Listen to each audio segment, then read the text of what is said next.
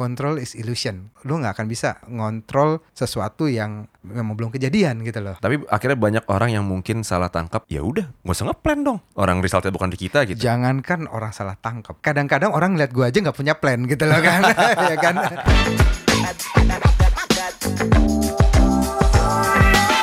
Hai, selamat datang di podcast UMKMologi bareng gua Farid Rasidi. Di depan gua kali ini sudah ada Mas Miki, owner dari Reto Wasabi. Nah, Reto Wasabi itu sendiri adalah Production house. production house. Oke, jadi kalau di industri ini nih, posisi production production house itu ada di mana tuh, Mas? Eh, ya biasanya sih ya kita yang bagian produksinya gitu loh. Di berarti customer lu agency ya? Bisa agensi, bisa klien. Oh, bisa langsung Ah, brand. Bisa langsung brand. Pokoknya ketika dia butuh produksi audiovisual, di situ kita masuk. Oke. Gitu. Dan lu sendiri di di Reto Wasabi ini role-nya sebagai apa nih, Mas Miki? eh gue bisa jadi produser, bisa jadi director gitu ya. Tapi Oke. tapi sebetulnya sih sebelum terbentuk eh, apa eh, Reto Wasabi ini em, ya gue udah bekerja di bidang ini gitu loh. Oh, tapi di perusahaan Ah, orang. Ya eh, kerja sendiri tapi belum berbentuk Reto belum Oh, freelance Wasabi. kali ya? Ya, freelance Ah, gitu ya. oke, Itu, oke. itu, itu ya bahasanya freelance. ya. Ya, lu kerja sendiri Ya, freelance, lu gitu. baru bikin ah. bikin bikin bisnis sendiri. Betul, Nah, pertanyaan gitu. pertama gue nih, Mas. Apa perbedaan mendasarnya, Mas? Ketika lu masih bekerja as a freelance, Heeh. lalu kemudian lu nge-create ini as Oh. a business gitu. gitu. Perbedaan mendasar kalau dari freelance atau punya bisnis ini kalau gue sih ngelihatnya gini ya. Ketika eh, freelance eh, bebas banget deh ya, bebas banget, kita bisa lebih cepet gitu kan segala macam.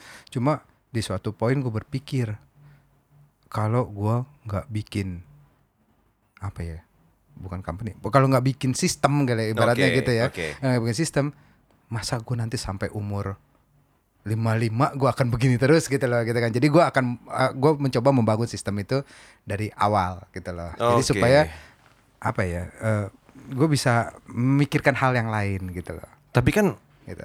ribet mas. Maksud gue lu dulu freelance mungkin lu dealing sendiri Hmm. lu kerjain sendiri lu invoicing sendiri lu deliver sendiri segala macam uang pun lu nikmatin sendiri kan? Betul.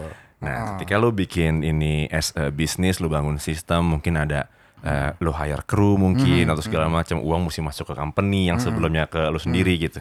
Hmm. bukannya itu ini ya apa difference game ya itu ya Ya different game, different game. Tapi kan gini ya, eh, ketika kita ini salah satu contohnya aja ya. Oke. Heeh. Ketika eh, freelance kalau di hire sama orang enak. Misalnya gue sebagai director, Oke. sebagai sutradara gitu ya, di hire orang enak, bawa badan doang gitu ya. Hmm. Tapi kalau misalnya gue ketemu klien langsung, produksinya semuanya lu mik gitu kan, gitu kan. Oke. Gue mikir, waduh, eh, ada DP nggak? Nah, kalau ada DP gampang lah ya, Ah, gitu kan. Nah, tapi seiring kalau eh, kalau misalnya proyeknya juga masih ketakar, oke deh bisa kita talangin dulu gitu kan. Nah, ketika kita mau berkembang kan makin lama kan eskalasi eh fund yang harus kita masukin tuh kan makin gede tuh, ya kan?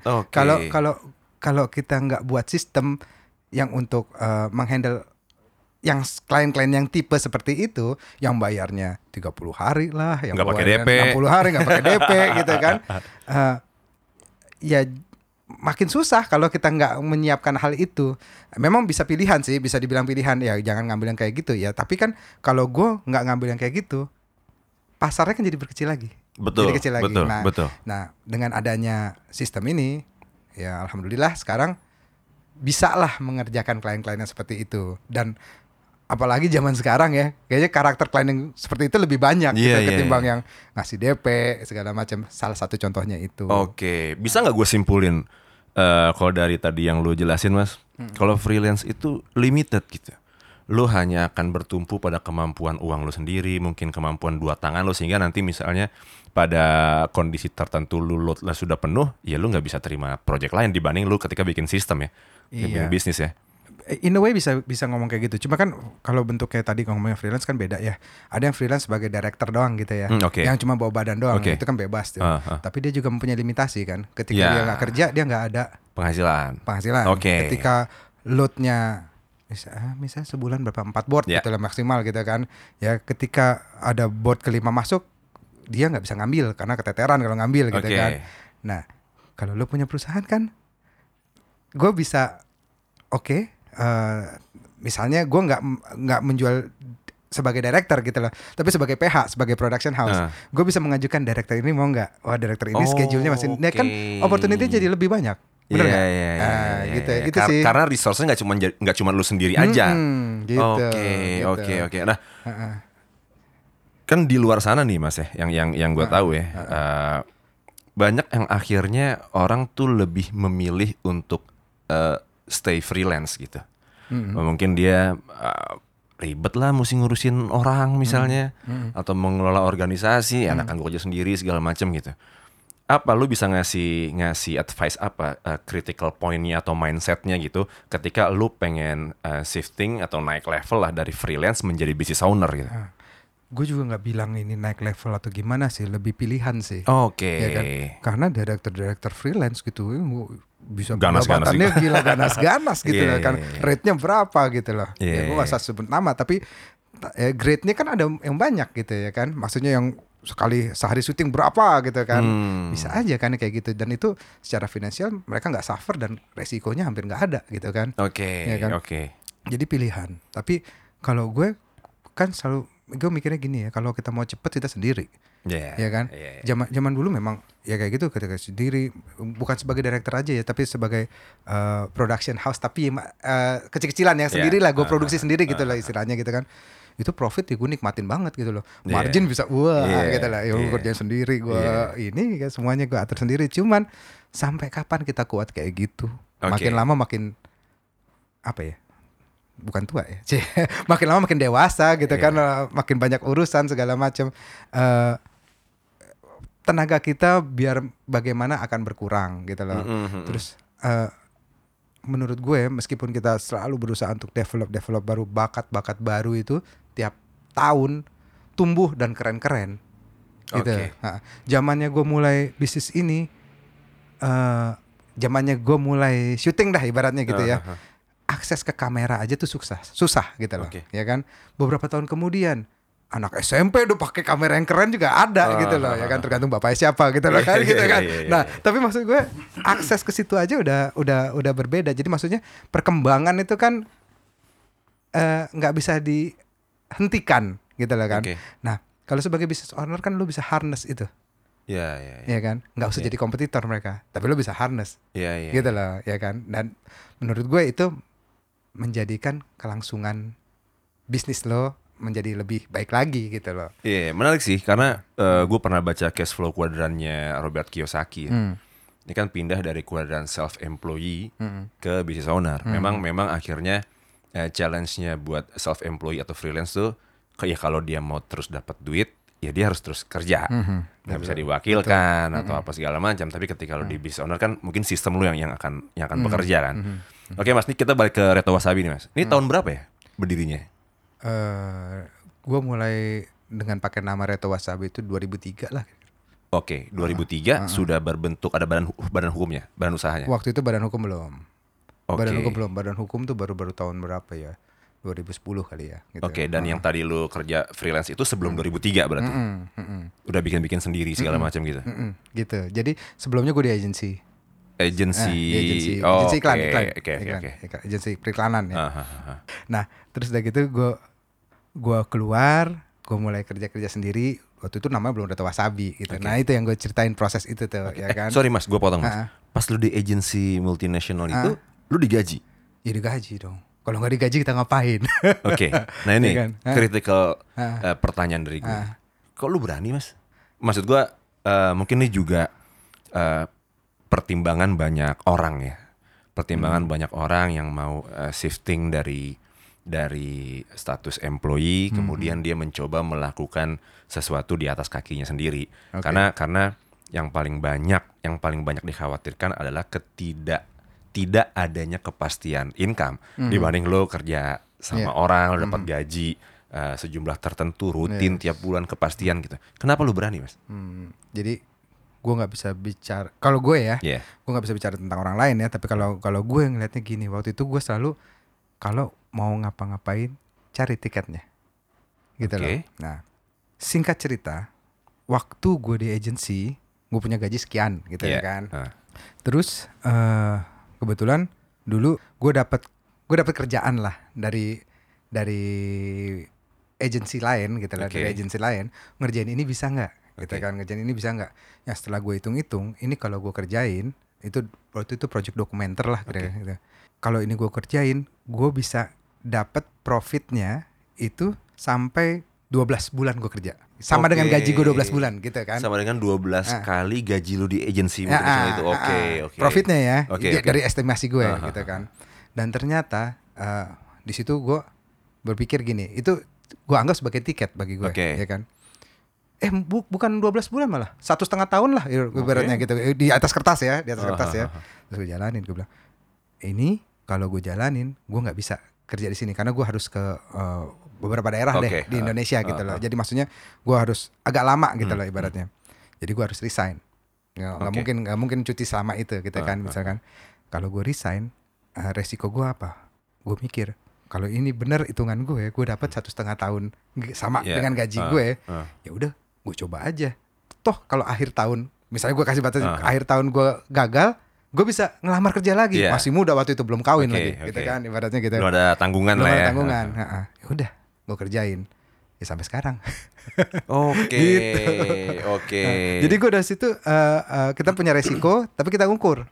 Kita ngukur eh, ini bisa jadi tiket gue nggak gitu loh. Oke, Gitu. Kalau ah. gue sih gitu ya. Nah ini menarik nih maksudnya karena banyak juga eh, ada orang lain yang udahlah hajar aja gitu. Tapi kalau gue Hmm. lihat dari ceritanya Mas Miki, berarti tetap harus di plan ya. Maksudnya lu tetap harus nyari safety netnya segala macem gitu ya. Iya. Posisi waktu itu kontraknya sudah deal tuh sebelum resign. Se- ya pas pas deal gue resign gitu. Oke, oke, gitu. oke. Ha, Ya itu gimana kita manage resiko aja gitu loh. Iya, iya, Bagi iya, iya, iya. pribadi gue waktu itu. Nah ini bisa jadi salah satu Hmm. opsi juga nih buat eh, pendengar podcast UMKMologi ya. Hmm. Ketika mau shifting dari yang berpenghasilan tetap terus mencoba eh, hal-hal baru dengan Hmm. di atas kakinya sendiri, mungkin cara ini bisa dipakai juga. Maksudnya cari apa bahasa lu cari tiketnya ya. Hmm. Lu cari dulu mungkin kontrak pekerjaan yang bisa menghidupi lu eh, dalam kurun waktu tertentu sebelum mungkin akhirnya lu udah menjadi bold tentang apa yang pengen lu bikin kan. Mhm, Gitu ya betul, Mas ya? Betul. Nah, Oh. tapi Rit, eh, eh, meskipun gue berpikiran begitu, tapi ada satu hal yang gue percaya ya. Oke. Kalau eh, kalau sebetulnya bagi gue tuh eh, control is illusion gitu loh. Control is illusion. Ah, ah, jadi maksud gue meskipun kita ngeplan ya seperti yang lo bilang tadi Oke. gitu kan. Lo harus kalau gue ya, Ah. gue yakin kalau gue bisa mencoba untuk mengkontrol, tapi itu sebetulnya cuma ilusi gue, ya Oke. kan? Cuma ilusi gue. Gue I'm not really controlling anything gitu loh, kecuali perasaan gue, Oke. kecuali mental gue, Oke. gimana gue menyikapi apa yang terjadi sama gue gitu loh Oke. kan. Itu kan plan di atas kertas, Betul. ya kan? Bisa Betul. aja kejadiannya kayak gimana. Betul. Jadi ya sebetulnya eh, itu hanya membantu gue untuk mengambil langkah itu gitu kan. Tapi tetap oke. aja gue eh, apa ya? Gue punya eh, keyakinan kalau emang ini jalan ya yang dikasih sama Allah gitu lah Ah, ibaratnya ah, ya kan. Itu akan akan ke situ dan mulus gitu lah ibaratnya Oke. gitu. Nah, jadi itu membantu gue untuk adaptasi Hmm. ya membantu gue untuk adaptasi kalau sesuatu nggak nggak kejadian as I plan Ah. gue bisa adaptasi dengan itu dengan cara pemikiran kayak gitu ngerti nggak? Oke. ya gitu jadi gue memang mencari tiket itu sebagai apa ya eh, Ikhtiar inner, lah ya. inner peace gue lah ibaratnya Oke, inner oke, peace oke, gue oke. gue punya rencana begini begini Ah, ah, gitu ah, kan ah, ah. tapi kan bisa bisa aja kalau nggak kejadian eh, jadi maksudnya nggak harus selalu kayak gitu cuma pada suatu pada suatu hal kan kita harus ngasih checkpoint checkpoint tuh Mhm. ya kan nah di situ checkpoint gue itu gitu loh gue punya oke eh, kalau gagal pun gue bisa eh, dalam akhir tahun gue bisa ngelamar lagi ke agensi lain gitu loh atau ke Hmm, agensi hmm, yang ini hmm.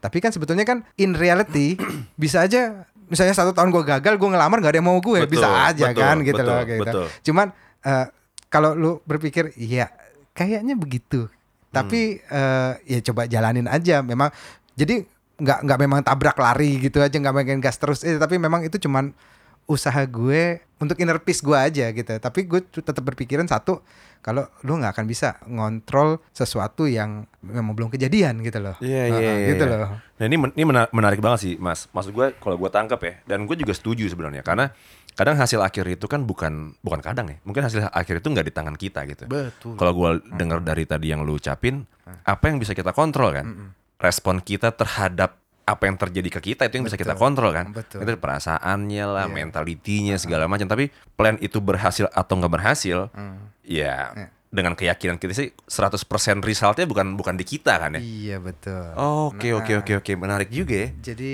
eh, kalau mau dibilang eh, apa eh, kita punya checkpoint checkpoint ya itu cuma rencana kita gitu loh. Oke. Tapi kalau nggak kejadian ya dengan pemikiran ya yang kontrol bukan lo, oke ya kan? Lo hanya berusaha mengontrol, tapi yang kontrol adalah uh, the higher power gitu loh Iya, ibaratnya iya, gitu iya, kan. iya, iya. Jadi m- kalau gue ya, Nah. jadi lebih tenang kalau gue gitu Oke. kan. Karena musuhnya orang untuk menurut gue ya, musuhnya orang untuk kalau istilah lo tadi berdiri di kaki sendiri gitu loh, yang tanpa digaji orang Iya. atau segala macam adalah pikiran-pikiran negatif gitu misalnya, Iya, wah ini nggak sesuai plan gue terus lo jadinya frustasi atau kayak gimana Iya, segala iya, macam. Nah, kalau lo bisa ngelihat menyikapi itu dengan baik kan menurut gue akan jadi lebih mudah gitu Oke, sih. tapi dengan mindset itu, kalau gua dengar ya mas ya, tapi lu tetap bikin planning kan di setiap langkah lu ya, walaupun lu tahu resultnya bukan di lu ya. Iya Nah, betul. gimana respon lu terhadap eh, karena gini mas, eh, pengalaman gua walaupun gue setuju sama yang yang tadi lu sampaikan ya, karena itu terjadi juga di pengalaman gue pribadi maupun bisnis gue. ya. Hmm. Tapi akhirnya banyak orang yang mungkin salah tangkap, dia berpikir ya udah, gak usah ngeplan dong, orang resultnya bukan di kita gitu. Jangankan orang salah tangkap, kadang-kadang orang ngeliat gue aja nggak punya plan gitu loh kan, ya kan. Tapi kan Iya. eh, segala sesuatu kan diciptakan memang dua kali. Kalau gue Hmm, di iya. pikiran Iya, sama di kejadian gitu loh kan. Jadi nggak nggak semua orang perlu tahu plan kita kan, iya, ya kan itu kan. Jadi kadang-kadang plan juga bisa berubah daripada kita ngomong besok berubah Betul. lagi, ya kan? Kita Betul. simpen aja dulu Betul. gitu loh sampai plan, oh, baru yakin lo keluarin plannya kalau perlu itu juga betul. gitu. Kan plan ada di kepala kita kok. Oke oke kan? oke oke. Ha-ha. Nah, tantangan terbesar yang pernah lu alami nih, Mas, dalam industri PH, Hmm. dalam merekrut kru atau mencari kru yang tepat. Apa, Mas? kadang-kadang kita bisa salah baca orang juga Nah. gitu kan tapi itu resiko gitu kan Oke. kalau memang perlu satu project untuk Dites? eh, bukan. Ya dites maksudnya gimana? Maksudnya lu lu akhirnya ngorbanin satu project untuk ngetes apakah kru ini tepat atau enggak gitu? ya enggak. Per- pertama kita udah ini dulu dong. Kalau gimana ya? Kalau gue nggak pernah kerja sama yang eh, gue nggak suka gitu. Eh Oke. bukan nggak suka deh. Jangan bilang gitu. Nggak cocok gitu loh Oke. ya nggak cocok eh, gitu kan. Sisi chemistry atau pref- atau ini skill atau apa atau ya skill se- set segala macam. Segala Oke, macam oke. gitu kan. Misalnya jago banget tapi belagu. Nah gue Hmm, nggak bisa nih kayak iya, gini iya, nih iya, gitu iya, lah ya iya, kan iya, ya iya, kan. iya, iya. Mendingan gue pilih yang jagonya di bawah itu cuman humble gitu misalnya Oke, gitu misalnya kayak oke. gitu Eh, jadi eh, hubungan gimana ya kalau orang bilang kan profesional apa segala macam ah, ah. kalau bagi gue tuh semuanya bukan baper ya Ah. tapi bagi gue semuanya personal gitu loh Oke. ya kan jadi yang gue lihat belum tentu hasil akhirnya doang tapi gimana kita kerjain ini enak nggak sih gitu loh gitu kan Oke. gitu gue dapat kerjaan yang profitable tapi kerjanya nggak enak Hmm. ataupun yang apalagi yang profitnya dikit tapi kerjanya nggak enak Iya, gitu iya, iya. itu bagi gue apa ya kayak nyusah nyusahin aja gitu loh bagi gue Hmm. bagi gue ya gitu Lu sendiri backgr- backgroundnya apa sih, Mas? maksudnya backgroundnya apa se- pas di profesional jadi director. enggak pas eh, maksudnya apa Masih sebagai di, eh, lu pribadi nih. Ah, ah. Pas di kerja masih profesional eh, pas sendiri eh, pas sendiri Oh, pas sendiri gue pertama eh, ketika kerja sendiri keluar dari agency Hah? gue jadi scriptwriter Scriptwriter. sama produser Oke. ya kan Tuh, gue rangkap tuh Oke, canggih scriptwriter produser gitu kan supaya gue Oke. bisa Pas di agency di agency gue nah ini lucu gue account account manager. account manager iya. Lah, jualan dong. Eh, sebenarnya bukan jualan apa sih? ya Eh, managing client sebetulnya iya, managing maksudnya client eh, eh, touch client. Iya, Ya, ya. ya, ada touch pointnya ke klien dalam Ah. arti kita eh, terlibat dalam strategi, terlibat dari dengan eh, kita kita dapat brief klien, kita Oke. berdua dengan klien bikin suatu Oke. strategi yang kita bisa telurkan jadi brief ke kreatif. Oke. Nah, Jadi middle, middleman ya. eh, su- middleman. Am- Penyambung antara maunya klien dengan tim kreatif kan? Bisa dibilang begitu, tapi yang paling nggak enak adalah suar- seorang account yang yang gue bilang adalah account messenger. Klien Oke. bilang apa tinggal nyampein gitu. Eh, Itu jangan jadi account messenger lah. gitu. Dan menurut lu di industri ini banyak yang kayak gitu. banyak yang kayak gitu. Cuma Nah, nyampein pesan aja kayak burung merpati gitu. Nah, mendingan Oh. jadi burung merpati kalau gitu ya. Eh, Enak terbang angin-angin. Kalau gue eh, kalau gue ber- berpendapat account yang baik itu dia bisa tahu mau klien apa dan dia bisa bersama-sama dengan klien bahkan mungkin mengarahkan strategi Oke. apa yang paling tepat gitu loh. Mungkin eh, setengah-setengah planner lah, setengah account planner. Nah, tapi dengan begitu kita bisa tahu klien mau buat apa dan kita bisa mengarahkan dia strategi yang terbaik. Brief kita ke kreatif itu akan lebih jelas menurut gue. Oke, Gitu. oke. Jadi habis dari account manager, Mm-mm. terus eh, jadi penulis skrip ya. Mm-mm. Terus pas udah Pro- jadi sama produser jadi produser. skrip dan produser karena kerjanya gue, gue yang dapat gitu loh. Ah, Gue ah. gue jadi yang produce juga. Oke. Tapi nulis skrip karena gue punya passion di tulis ya. Oke. Gua- jadi eh pas di agency itu juga gue udah nulis gitu loh. Oh, udah ada pengalamannya lah ya. Ah, ah, dan- Oke, oke. Eh, sampai gue nulis novel kok gitu loh Oh, iya? ibaratnya publish juga gitu loh jadi eh, dan zaman dulu kita nggak bisa self publish ada Iya, ada iya, ada iya. ada eh, Publishernya. ada publisher yang menentukan lo layak dipublish apa Iya, enggak iya. gitu kan nah eh, dari situ eh pertanyaannya apa tadi Terus setelah itu lu jadi Oke. director. Nah setelah itu, nah ini lucu ceritanya. Pertama kan jadi produser Ah, sama scriptwriter gitu kan. Hmm, dulu direkturnya karena bini gue. Oke. Nah, bini gue tuh udah duluan di PH, Oke. ya kan. Gue di agency dia di PH, dia langsung gitu kan. Eh, yang gue kerjain itu ya gue, gue ngajak dia gitu loh kan. Ah. Ya kan. Jadi waktu itu profitnya bisa gede, makanya gue bilang gitu, ya kan. Nah, Iya, ya kayak iya. gitu, ya kan. Nah, suatu saat ketika kita kawin, nikah ya, ya terus udah gitu punya anak, istri gue, nah dia tiba-tiba director yang megang kamera juga. Oke. Nah, zaman dulu tuh mungkin zaman sekarang juga masih ada gitu ya. Sering gitu ya. Eh eh, dia megang kamera sambil ngedirect juga Ah, gitu ah, ah, ah. Ya. eh, terus eh, pas sudah nikah, dia anak pertama gua hamil. Dia hamil tujuh bulan, an- dia hamil anak pertama gua tujuh bulan, dia masih di atas track megang kamera sambil ngedirect. Wow. Gue produser, gue terima duit aja Ah. tuh, sama scriptwriter gitu kan. Nah waktu itu ya kan, tiba ya, nah, pas abis itu gue ngeliat tuh udah gede gitu masih di atas Ah, ah. track segala macam. Anak gue lahir, eh ini kita sepakat. eh ya udah, yang kerja gue aja deh gitu kan. Oke. Nah dia juga lebih biar ngurusin anak Ya, gitu kan. ah, Gitu. ah, ah, ah. Terus sisi produser gue, sisi scriptwriter gue. Jadi berarti kan gue ngerjain kreatif, gue ngerjain duit juga Ah, gitu ah, kan ah, sama pemilihan kru gitu kan. Ah.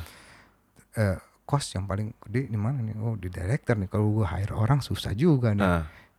Eh, kebetulan karena projectnya gue yang dapat juga Ah, gitu ah, kayak sebagai ah. gue eh, gue mendirect lah project itu dan kebetulan kliennya mau gitu loh. Oke. Nah itu debut gue sebagai director. Nah Oh. ah, abis itu ya sampai sekarang gue jadi director. Bukannya itu nggak lazim mas ya?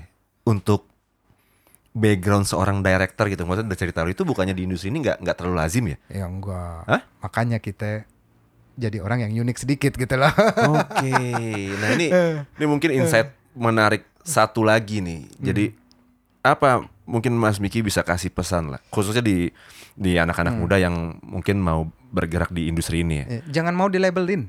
Oke, Iya jangan kan? mau dilabelin. Nah, apa sih mungkin pengertian mungkin kalau tadi mungkin lo lebih ngarah ke ini ya biasanya yang jadi kreat eh, yang jadi director yang jadi sutradara tuh biasanya dari kreatif betul, betul, betul. dari, eh, Jadi udah ada eh, pattern yang lazimnya lah. ah, Nah, bagaimana Mas Miki bisa me- menasihat bukan menasihati lah, menyampaikan pesan dari story yang pengalamannya sendiri bahwa lu gak usah takut kalau lu tidak mengikuti kelaziman Hmm. iya pattern itu, gitu. itu jangan jangan takut itu dulu itu kuncinya jangan takut kalau nggak ngerti belajar gitu aja sih Oke, walaupun mungkin belum pernah ngelakuin sebelumnya atau ah, kayaknya gue ngerasa gue nggak bakat deh di sini deh gitu. Itu Iya. tetap tetap memungkinkan kita coba. pertama dari mau dulu sih Oke, oke. gue punya prinsip gini ya ini salah satu gue banyak prinsipnya ya kan ya kan Eh, apa eh, kalau kita senang pasti lebih mudah jalaninnya Oke. tapi kita harus kita harus bedain nih. Kalau gue pernah baca di suatu artikel atau di mana gue lupa lah ya. Pokoknya ini ini gue pegang juga soalnya. Bedanya happiness sama joy. Hmm, gitu ya kan? hmm. happiness adalah result dari apa yang lo usahakan. Oke. misalnya gini Rit. Ah, lo dagang bakso. Ah, eh jual bakso gitu Ah, kan? ah. kejual. Ah. happy. Oke. kalau nggak kejual lo happy apa sedih? Sedih. sedih misalnya Ah, kan? Nah, itu itu itu sisi happiness ya Oke. kan tapi kalau joy menurut gue bakso gue kejual apa kagak gue buat baksonya aja udah seneng Oh. gitu loh oke. nah itu itu indikator gue gitu loh Nah, berarti lebih kepada prosesnya. Hmm. Yang joy itu ada pada proses ya. Ah, gitu Iya, misalnya iya, gue suka musik nih ya Hmm, hmm, eh, seberat-beratnya pikiran gue ketika gue ngambil gitar, gue main gitar, gue Hmm, nyanyi hmm, gitu loh. hmm.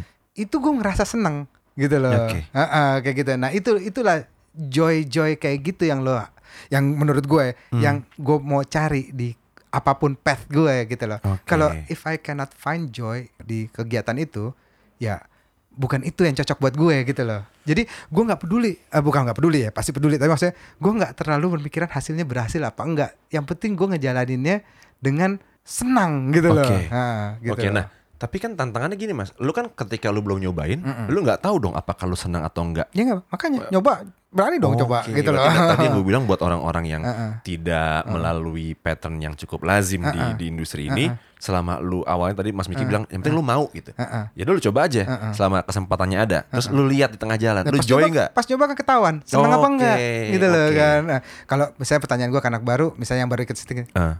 anak magang lah gitu Ah, kan. ah, ah, ah. Seru nggak syuting? Gue bilang seru mas, seru mas gitu kan. Wah, oke dia seneng mungkin gitu lah. ya kan? Nah- Kalau bilang capek juga ya, hmm, oh, oke. Ya, berarti mungkin dia nggak cocok gitu loh kayak gitu loh. Tapi ya lu kan? pernah nggak nemuin orang-orang yang ngelakuin ini semua karena bayarannya aja gitu, dia nggak menikmati apa yang dilakuin pernah nggak selama lu memimpin eh, merunning bisnis ini? Mungkin ada ya, mungkin ada. Tapi gue juga nggak tahu persis ya Nggak, kan pikiran orang ya. kelihatan loh. gak sih dari dari Ah. dari mimik wajahnya dia atau eh, reaksi dia ketika dalam bekerja oh ini sebenarnya cuma nyari duitnya doang nih dia nggak ada joynya nih ketika Ah. ngelakuin ini bisa kelihatan gak sih Ya bisa kelihatan mungkin ya ketika passionnya udah nggak ada gitu kan segala macam. Cuma ya gue mencoba untuk tidak melihat dari sisi itu sih, Hmm. karena kalau ngomongin uang ya tergantung kebutuhan orang gitu loh, ya kan. Iya iya iya iya. iya. Mungkin saat gue butuh, gue juga akan ngambil kerjaan yang gue nggak seneng. Oke, Tapi kalau gue benar, butuh, benar, gitu. jadi benar, gue nggak benar. bisa ngejudge kita kita kita gitu. kita nggak bisa tahu ya Ah, dia lagi dalam ah, kondisi apa gitu. segala macam. Cuman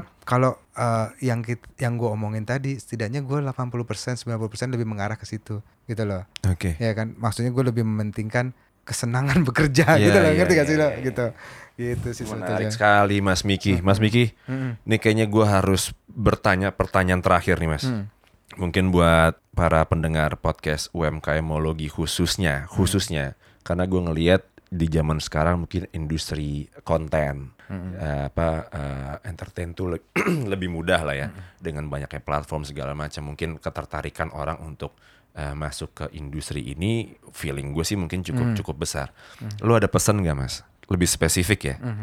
Buat orang yang selama ini dia mengerjakan secara individual as a freelance kalau ada project dia makan kalau nggak ada project dia puasa gitu misalnya yang dia pengen juga akhirnya gue pengen dibikin PH gue pengen dia ini bikin bikin entitas gue bikin bikin bisnis gitu. Lu bisa ngasih sedikit pesan singkat dan kritikalnya nggak mas? Oke sebetulnya sih eh, kalau masalah dia mau jadi suatu PH ataupun sendiri itu balik lagi menurut gue pilihan. Oke ya ya. kan? Menurut gue pilihan. Tapi yang pertama yang gue mau ngomongin adalah ketika lo mau melakukan sesuatu menurut gue satu kan checkpointnya lo punya talent nggak di situ oke ya kan kalau punya talent akan mempermudah tapi bukan berarti nggak punya talent nggak bisa oke punya nah, talent bisa nih. belajar kan Iya, ya iya, kan iya. sampai lu berbakat ya kan Iya, iya, iya, iya, ya kan bisa kan sebetulnya iya. dipelajarin Oke. dan kedua lo you have to find joy in your activity gitu loh in Kenapa? proses ya Ah, ah. Ah, ah. karena itu akan memudahkan lo untuk berkomitmen gitu loh. Oke. Karena kuncinya apalagi kalau tadi ngomongin konten apa segala macam kan konsisten. Kalau lo nggak seneng gimana bisa konsisten? wah ini Gitu kali kan. kenapa banyak orang nyerah Ah, ah. tengah jalan ya Nah, karena dia nggak nemuin joy itu ya Heeh, kalau menurut gue sih gitu ya mungkin mungkin juga gue so tahu ya gitu kan tapi tapi yang gue ngeliat gitu kalau lu seneng sama kerjaan lu misalnya nulis deh ya kan ah, nulis lu seneng bukunya nggak jadi publish pun mungkin dengan cara menulis itu udah cukup gitu loh ya kan? Dan lu akan coba lagi komitmen dan lebih baik lebih baik lagi. Ketika lu syuting bikin konten apa segala macam pertama pastilah sucks masa langsung pertama Oke. langsung keren gitu kan? Tapi kalau lu seneng ngerjainnya lu akan ulangin terus ulangin terus. Komitmen lu ada konsisten dan perkembangannya akan terlihat gitu loh. Oke. kuncinya sih itu. Kalau lu nggak seneng apalagi kalau cuma duit doang ini kalau nggak ada duitnya gue nggak mau ngerjain gitu loh ya nggak jadi apa-apa Ya, kalau misalnya kalau ngomong konten begitu kan harus berapa 100 episode dulu gitu baru dilirik Iya, orang gitu iya, kan iya. di di episode ke 50 udah capek karena nggak suka karena nggak dapet duit ya susah oke, oke. gitu loh ya nah, kan karena tadi uh, uh, spesifik dari freelance uh, menuju ke business owner bikin Mm. bisnis itu, menurut Mas Piki perlu nggak sih managerial skill? Maksud gue gini, uh, ketika lu freelance kan mungkin technical skill aja yang Oke, lu yang lu iya. perlukan kan. Tapi ketika lu sudah bikin bisnis gitu, peng- setahu gue dan pengalaman gue ya, mana- managerial skills kan nggak bisa dipungkiri juga Betul. diperlukan lah. Betul. Eh, mungkin lu bikin budgeting pro project budgeting misalnya lu eh, apa plan recruitment yang tadi Mas bikin cerita. Perlu nggak sejak awal si freelance yang mau shifting itu juga mempelajari si managerial skill itu? kalau dia pun nggak mau nggak mau shifting pun perlu belajar itu menurut gue Oke, sih ya kan walaupun sebagai freelance pun Ah, perlu. freelance. tapi Apalagi yang shifting tapi ya. tapi kalau ketika eh, condong ke orang yang shifting gue cuma pengen bilang begini sih sebetulnya sampai berapa lama lu kuat sendiri sih Oke. gitu kan Oke. menurut gue semakin awal dia membuat sistem dia akan bisa berjalan lebih jauh Oke. gitu kan. Tapi gue nggak bisa sok tahu. Memang ada orang yang freelance sendiri tapi memang sukses gitu. Banyak Hmm, juga hmm, gitu loh orangnya. Iya, iya. cuman sistem itu kan belum tentu harus bentuknya company dan berbadan hukum seperti yang lu bilang tadi Oke, bisa juga Iya kan? sistem kerja Ah, atau ah. apa gitu ya. bisa aja bentuknya guilds kan Oke. perserikatan gitu Iya, loh iya, ya kan iya, iya. kita punya geng yang selalu dia dia aja Hmm, gitu kan hmm, hmm, bisa aja kayak gitu nah kalau mau diseriusin barulah berbadan hukum dan bersistem Oke. karena kayak kepentingan gue tadi gue harus mendanai project gitu lah kan kayak gitu ya. iya, tapi iya, sebetulnya iya, iya. kalau itu mau dilakukan secara serabutan serabutan lagi secara secara casual juga bisa lu tinggal cari siapa yang mau danain gitu kan Nah. Oke. tapi kalau berbadan hukum kan lebih jelas gitu kan dan lebih dipercaya Ah, kali ya lebih sama si investor kayak ya. gitu. Gue cuma mikir gitu, kalau cuma sendiri lo nggak peduli orang lain, lo cuma asik-asik sendiri sampai berapa lama lo tahan begitu? Itu aja. Oke, menarik banget pesan terakhir dari Mas Miki. Mas Miki, thank you banget ya Mas ya. Sama-sama Farid. Semoga Thank nih ya, buat buat eh, para pendengar khususnya di industri ini bisa dapat banyak insight. Thank you Mas Miki. Demikian perbincangan gua sama Mas Miki dari Reto Wasabi dan sampai ketemu di podcast UMKM Mologi selanjutnya. Bye bye.